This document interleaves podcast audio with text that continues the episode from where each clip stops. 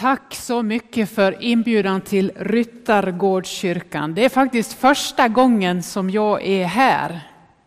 Jag är från Västerdalarna så slipper ni fundera så mycket över att det låter så konstigt hela tiden. Det låter så när man pratar svenska och är från Dalarna. Jag ska vika den bara lite så. Jag kom på när jag klev ur duschen i morse och skulle göra mig lite fin, jag är inte så piffig av mig, men lite fin, så insåg jag att i denna församling finns min frisör. Jag blev lite nervös. Och så tänkte jag så här att förmodligen om hon är här så tänker hon att hon ser ut som hon förtjänar. Det var inte så jag tänkte när jag klippte henne. Och det var inte så hon skulle föna håret. Så kanske det är så att jag mår som jag förtjänar och gjorde det i morse. Men eh, om du är här så det kan bli bättre när jag kommer nästa gång. Det är ju så att det är alltid som bäst när man går därifrån. Man får ju aldrig någonsin till det så igen. Jag ser att några ser väldigt förvånade ut och jag förstår varför. Nej då. Man mår som man förtjänar är en av de där klyschorna och eh, jag fick faktiskt välja den själv när jag fick förfrågan hit. Eh, vad ska jag göra av den? Jo, jag skulle vilja kliva in i den och så önskar jag att när vi kliver ut härifrån idag så har vi strunt, då bestämmer vi oss för att den klyschan ska jag inte använda mer. Jag skulle önska, och jag har faktiskt bett att jag ska hitta någonting i en text som är otroligt utmanande. Jag tänkte jag tar i direkt och biter ordentligt i en ganska svår text. Där faktiskt man skulle kunna, när jag läser den, och du kommer om ett bra tag att få se den på skärmen, men inte än. När jag läser den så tänker kanske du också som jag kan ha tänkt när jag läste den först. Är det så att Jesus i den här texten ändå säger du mår som du förtjänar? Man skulle vid första ögonblicket i den texten kunna läsa så. Nu har jag kanske väckt en viss nyfikenhet, hoppas lite frustration också. Vilka är vi när livet krackelerar? Vem är jag när mitt liv går sönder? Det skulle man kunna väva in i det. Mår jag som jag förtjänar? Kan man verkligen någonsin i livet säga så? Förutom i de där kanske små detaljerna. Det finns ju vissa saker som vi kan göra för att må något sånär bra. Och ibland hjälper inte ändå.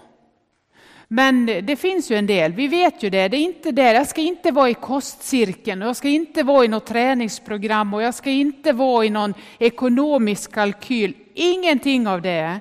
Utan jag tänker ta ett lite, hoppas jag, djupare kliv än så. För jag tror att vi alla vet att man mår lite bättre om man äter lite nyttigare. Så, punkt. Det är inte det. Du ska få träffa fyra personer Eh, den första heter Jussi, den andra heter Ingmar, den tredje heter Eva och den fjärde heter Beda. Jussi han hette Björling i efternamn och i år är det hundra år sedan Jussi Björling föddes. Och han föddes i Bålänge. Bara det är ju värt att nämna en sån här dag. Det finns en bok som, om du tycker om att läsa biografier om människors liv, så ska jag verkligen rekommendera den. Den heter något så underbart vackert, boktitlar är fascinerande. Den heter Tills vingen brister. Handlar om denna fantastiska, världsberömda tenor Jussi Björling och hans livshistoria. Och verkligen om att hans vinge brast han dog när han var nästan exakt så gammal som jag är nu. Det är för mig en hisnande tanke. Och för att du ska slippa sitta och grubbla över det och börja räkna i årtal, så är han, var han när han dog och då betyder ju det att jag är också så gammal. 49 och ett halvt år, nästan exakt. Då dog Jussi Björling och det är ju alldeles, alldeles, alldeles för tidigt kan man säga. Eh, Jussi Björling, han, man kan säga så här, om jag ska bara ge en presentation, ifall att det är någon här inne som inte vet så mycket om Jussi Björling, det kan ju vara någon enda, då gör jag detta för din skull. Jussi Björling blev sin tids mest hyllade tenor och en av förra århundradets största sångare. Yrsa Stenius har skrivit en personligt vinklad biografi om honom där man följer hans resa. Alltså han började sjunga när han var fyra år gammal i någonting som hette Björlingkvartetten. Fram till hans sista framträdande i Stockholm som var bara ett par veckor innan han dog. Och så beskriver hon hans liv. Eh, och så här står det bland annat då, i likhet med alla andra stora sångstjärnor offrade han det mesta av sin vardag för sin konst. Han sjöng från 1915 då han var fyra år till den 20 augusti 1960 då han var 49 och ett halvt år gammal och hade tre veckor kvar att leva. Han brände sitt ljus i båda ändarna. Han brände det så det sprakade och knastrade om honom. Där har du varför jag tar med han idag. Han brände sitt ljus i båda ändarna. Idag ska man säga att han dog i en total utbrändhet. Och hela hans liv handlar egentligen om, enligt många, att han skulle få bli bekräftad av sin egen pappa. Hela hans sångkarriär handlar om att pappa bekräftar mig, säg att jag är bra. Enligt många Jussi Björling-forskare. En fantastisk eh, människa, men också med en väldigt sorglig berättelse. Och då kan man undra, vad är det som händer mellan hyllningsropen och jakten på bekräftelse? Jag skulle kunna hålla upp med en sån här tunn pocketbok och säga så här, vad händer i ditt och mitt liv mellan den första och den sista sidan? Hur fyller jag mitt livs bok med det allra viktigaste? Om Jussi skulle man kanske kunna säga, om man var väldigt, väldigt slarvig, kanske att han mådde som han förtjänade. Men det är ju inte hela verkligheten. Det är långt ifrån det. Hela hans liv var ett rop på, se mig som den jag är. Inte främst för det jag gör, även om han gjorde det fantastiskt bra. Den andra Ingmar, och han heter Bergman i efternamn. Jag har tagit några riktiga tungviktare. Ingmar Bergman, en av världens mest kända regissörer. Minst känd bland oss svenskar, mest känd ute i världen, det är märkligt. Han sa så här i en intervju som jag antecknade redan 1998, han är ju död nu sedan ett antal år. 98 så blev han intervjuad i en tidning som hette Månadsjournalen som tyvärr har blivit nedlagd, en fantastiskt bra tidning. Men det är inget att sörja över idag. Ni kanske har det temat, varför sörja över spilld mjölk eller vad det heter, men jag har inte det. Så här står det i den eh, intervjun. Hur känns det, Ingmar Bergman, att vara världsberömd? Och då säger han så här, jag lever på Fårö och är skriven där. Man lever nära naturen och då får man ett bra perspektiv på den så kallade världsberömdheten. Jag tycker i och för sig inte att det är något att invända mot den. Det är trevligt att vara världsberömd. Men det är som om det handlade om en avlägsen kusin. Jag kan liksom inte, när jag vaknar med ångest klockan halv fem på morgonen, trösta mig med att jag är ju världsberömd. Inte heller när jag går in i repetitionssalen. Man är inte värd mer än sin senaste film eller teateruppsättning. Visst är det sorgligt? Visst är det sorgligt? Kan man säga att man mår som man förtjänar? Nej. Också hans liv, enligt många, handlar om pappa bekräfta mig. Alla papper här inne, Gud välsigne er att kliva in i ert fulla ansvar och er stora glädje. Glöm inte att bekräfta era barn för dem de är. De förtjänar så mycket mer än att slita ett helt liv för att må bra. Man mår inte som man förtjänar, det är något annat. Den tredje som jag ville lyfta fram, det är Eva Dahlgren, en av våra sångerskor i Sverige. Hon har sagt vid flera tillfällen, bland annat i ett program som hette Sommar i P1 förra sommaren och i sådana här intervjusoffer och i alla möjliga sammanhang, att hon är ateist. Hon tror inte på Gud. Och så har hon berättat historien som flera av er kanske har hört, hur hon fick en förfrågan av en präst i Stockholm att skriva ett rekviem, ett stort musikverk till deras kyrka. Och hon tackade ja och tyckte det här verkar jättespännande. Och så fick eh, prästen lite självbesinning efter ett litet tag, så han började tänka, undra hur hennes tro ser ut. Då hade hon redan tackat ja. Så han ringde upp henne och så sa han ju igen, du, jag bara tänkte vi kanske kan mötas och ha ett litet samtal innan du börjar skriva. Ja, gärna, sa hon. Och så träffas de och hans fråga till henne var ju egentligen så här, hur ser din tro ut? Och så märkte hon att hon hade svårt att svara. Och då säger Eva Dahlgren, eh, jag, jag kan inte svara idag, men kan jag få några veckor på mig? Ja, säger han. Hon fick tre veckor. Och så gick hon hem och så bestämde hon sig.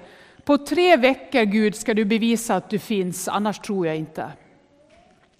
Och så väntade hon i tre veckor. Och så tyckte hon att hon inte hade fått något svar av Gud och då tänkte hon, han finns inte. Och så sa hon till prästen, nej tack, jag skriver inget rekviem. Jag tror inte, jag är ateist, säger hon. Efter tre veckor då tänker jag så här, och kanske det första är som man skulle kunna tänka då. Men varför kunde inte Gud göra ett under så att hon liksom förstod att han fanns och kunde börja tro? Det är ju nästan det första som liksom går igenom tanken. Varför gör inte Gud det undret så att hon börjar tro? Och samtidigt så tänker jag så här. Men se dig omkring i denna värld. Se årstidernas växlingar. Se alla vackra människor som jag ser framför mig här inne och inte en är exakt lik den andra. Läs Guds ord, låt dig utmanas av alla människor som blivit upprättade. Titta dig omkring. Kan man inte få se och se i berättelsen om andra människors liv, i skapelsen, i allt detta, våga tro så pass som att det kanske ändå finns en Gud. Tre veckor tycker jag är rätt så lite av ett helt liv och ge Gud chansen att göra något väldigt unikt i mitt liv. Att våga tro och se utifrån allt det jag har runt omkring mig. Vilka ytterligare bevis behövs? Men visst önskar vi ibland att Gud rör på ett särskilt sätt vid våra liv. Den fjärde, innan jag läser texten, det är beda.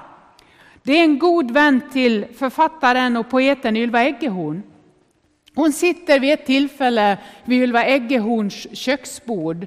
De har varit vänner länge och hon har gått igenom mycket. Man kan säga om henne som om Jussi Björling, fast hon inte var i den eh, eran som han var. Att hon också hade upplevt att vingarna hade brustit i livet.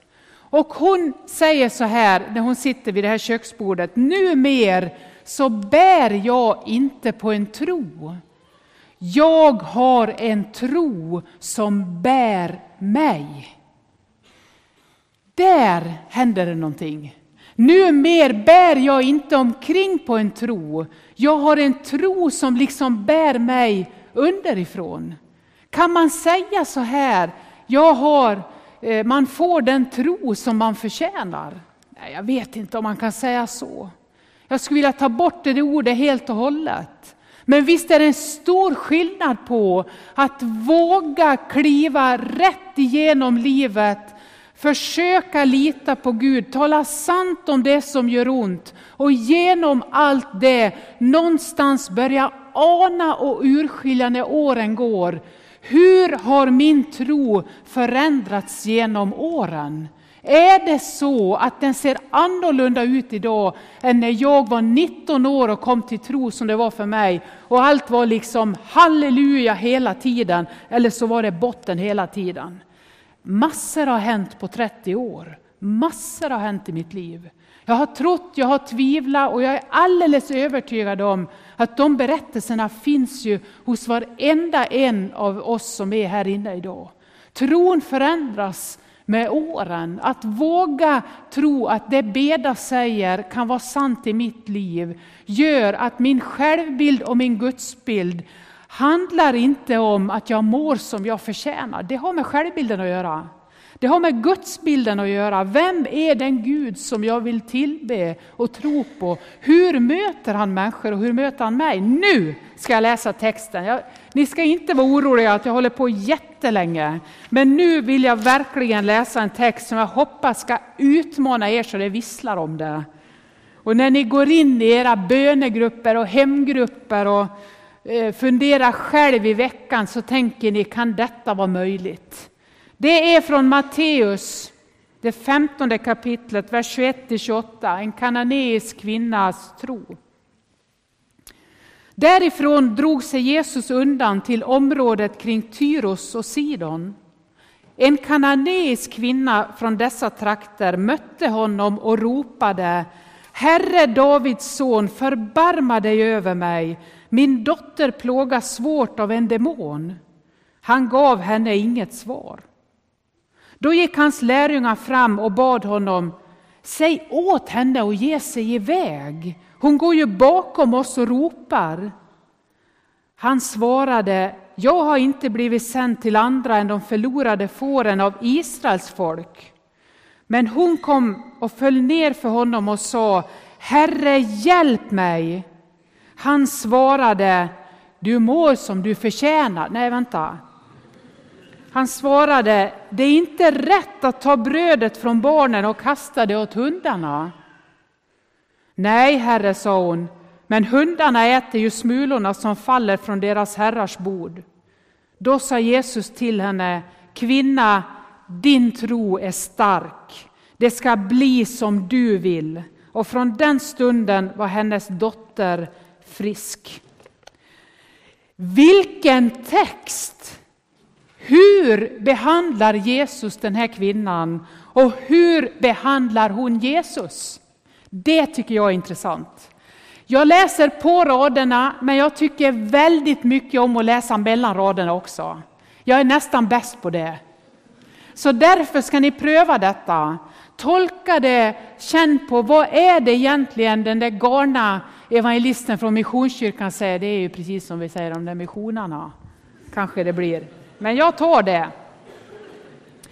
Man skulle kunna säga att Jesus säger till henne, du mår som du förtjänar, men på ett ganska nonchalant sätt. För det hon säger i det mötet är ju, när han säger, han, han skulle vid första anblicken, tycker vi, säga så här, ja men jag är, hör till det här folket, det är Israels folk jag vill hjälpa, det är vi och det är dem, det är det värsta vi vet idag, vi och dem.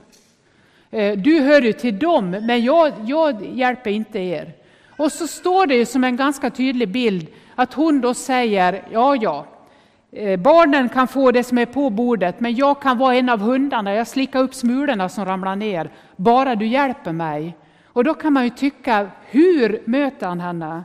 Men när jag läser så tänker jag så här, vilken fantastisk kvinna detta är. Hon är desperat. Hon är rakryggad när hon kliver fram, fast det står att hon knäfaller sen. Hon möter Jesu blick, hon är arg, hon är förtvivlad, hon är rädd och hon vet vem hon ropar till om hjälp. Hon vet vem han är. Hon kommer emot Jesus, går bakom, faller ner, ropar och vädjar. Och min tolkning, här läser jag mellan raderna, jag har en tro på Gud som gör att jag tänker att Jesus ser på henne och hon på honom med glimten i ögat. Jag tror att hon ser att det spelar lite i Jesu mungipa. Trots att hon kommer i ett så desperat läge så tror jag att hon ganska snabbt läser av och vet han kan göra undret. Och nu munhuggs han med mig lite. Det du. och så bestämmer hon, nej, hon må, vill inte må som hon eh, förtjänar, bort det. Istället så bestämmer hon, du kan göra undret. Och så händer det någonting. Man skulle kunna säga att hon är mer som Beda än de andra. Hon bär inte på en tro, hon har en tro som bär. Hon vet vem hon vänder sig till. När rädslan och desperationen tar över i ditt och mitt liv, då förlorar vi ganska snabbt självdistansen, eller hur? Jag blir otroligt trång. Jag blir otroligt fyrkantig när jag blir rädd och när jag känner mig desperat. Då orkar jag inte en sån dialog. Man måste ha kommit en bit på resan, brottats med Guds ord, brottats med vem är du Jesus och hur välsignar du? Hur kan du tillåta detta för att så småningom kunna spränga lite av de gränserna, bli lite mer en människa med, med lite självdistans. Not perfect, just good enough. Det är det som är att vara människa här och nu. Så tänker jag. Och jag tror att hon är, det är en fantastisk kvinna tycker jag. Jag tror att hon har glimten i ögat och jag tror att Jesus sa det trots att situationen är så desperat. Hon orkar till och med munhuggas. Jag skulle vilja säga att han myndig förklarar oss människor. Dig och mig och hon. Både Jesus och kvinnan tål denna dialog. Hon är kvar. Hon är en förtvivlad mamma och hon är en människa med en viss självdistans. Hon är helt prestigelös och har, tror jag, det är det jag läser in då, en ganska stor portion humor under all denna förtvivlan. Därför kan Jesus använda en så otroligt eh, speciell eh, konfrontation med henne och hon genast använder en bild tillbaks. Jag kan vara som hunden, jag tar väl smulorna. Och liksom, jag tror att de har en väldigt spänstig dialog, så tänker jag. Jag kan inte tänka mig att Gud skulle vara på ett annat sätt än att han möter människor där vi finns. Och för mig handlar det om att inte bära på en tro, utan tron bär. Det är min självbild och det är min gudsbild. Genom åren händer det någonting med din självbild och det händer någonting med din gudsbild. Hur eh, ser den ut idag? Kvinna, din tro är stark, det ska bli som du vill. Och då är frågan, vilka är vi när livet krackelerar? När livet går sönder, vem är du då? Hur ser din självbild ut? Den kan vara väldigt eh, trasig, gör väldigt ont. Men då är det viktigare ändå, hur ser din gudsbild ut? Vem är den Gud som du brottas med, som du säger som Jakob eller vid Jabboks vad, jag ger mig inte med mindre än att du välsignar mig. Jag tar smulorna, men nu får du göra undret. Hur ser gudsbilden ut? Vågar vi konfrontera himmelens Gud på det sättet? Jag ska ge dig några frågor som kommer här. Ta med dig dem in i veckan. Det jag har beskrivit, är detta den Jesus du lärt känna? Är detta den Jesus du skulle vilja lära känna, som möter och har en sån dialog med den här kvinnan? Är det en bild av Jesus som du inte kan känna igen överhuvudtaget? Vad hör du att Jesus säger i mötet med den kananeiska kvinnan? I mötet med din desperata bön? I mötet med det som inte blev som du har tänkt? Är det så att du ändå någonstans känner, jag mår som jag förtjänar. Jag är förmodligen inte bättre än så. Jag möter ibland, och jag ska säga att jag har full förståelse för det, när livet går riktigt sönder, så säger ganska många människor, och jag är säker på att några här har samma erfarenhet, att det gick bra så länge allt var okej. Okay.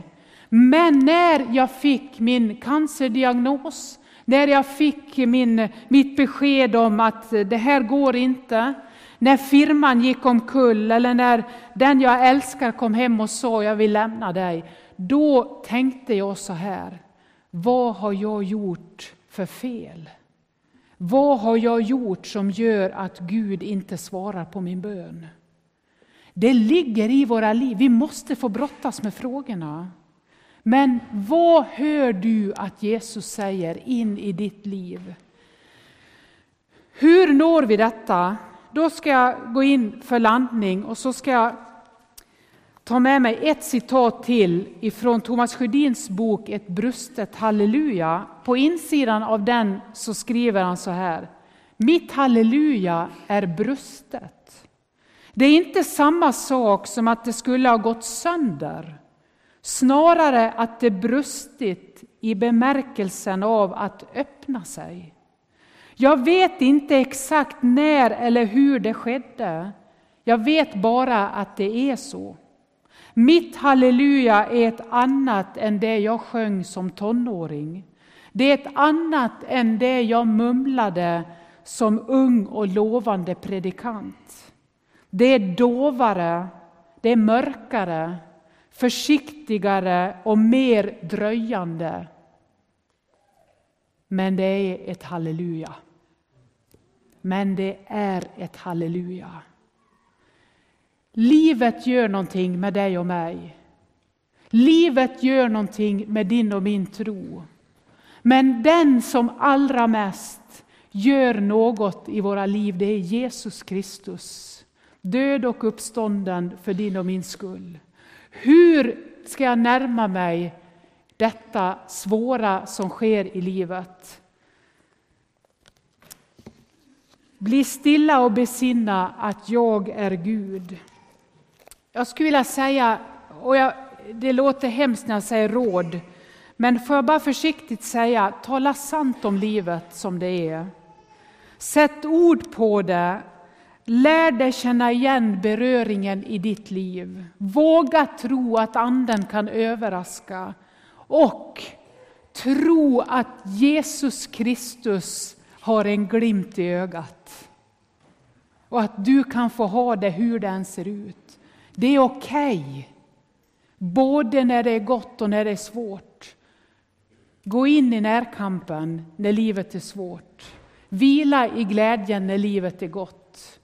Och våga tro att han som kommer att möta dig nu i nattvarden är den som går vid din sida. Vi ber tillsammans. Herre, tack att vi kan få slippa må som vi förtjänar, som vi säger ibland. Vi ville bryta sådana mönster i våra liv, klyschor som inte bygger upp någonstans. Tack för människors resor genom livet, för erfarenheter som vi kan hämta in. Stora världsberömda människor som i sitt liv ropar efter en bekräftelse av far. Tack att du är här. Omslut, välsigna oss och föd en process i våra liv i veckan. Vem är du? Hur möter du? Och var befinner jag mig? Tack att du kan göra ett under på resan. Amen.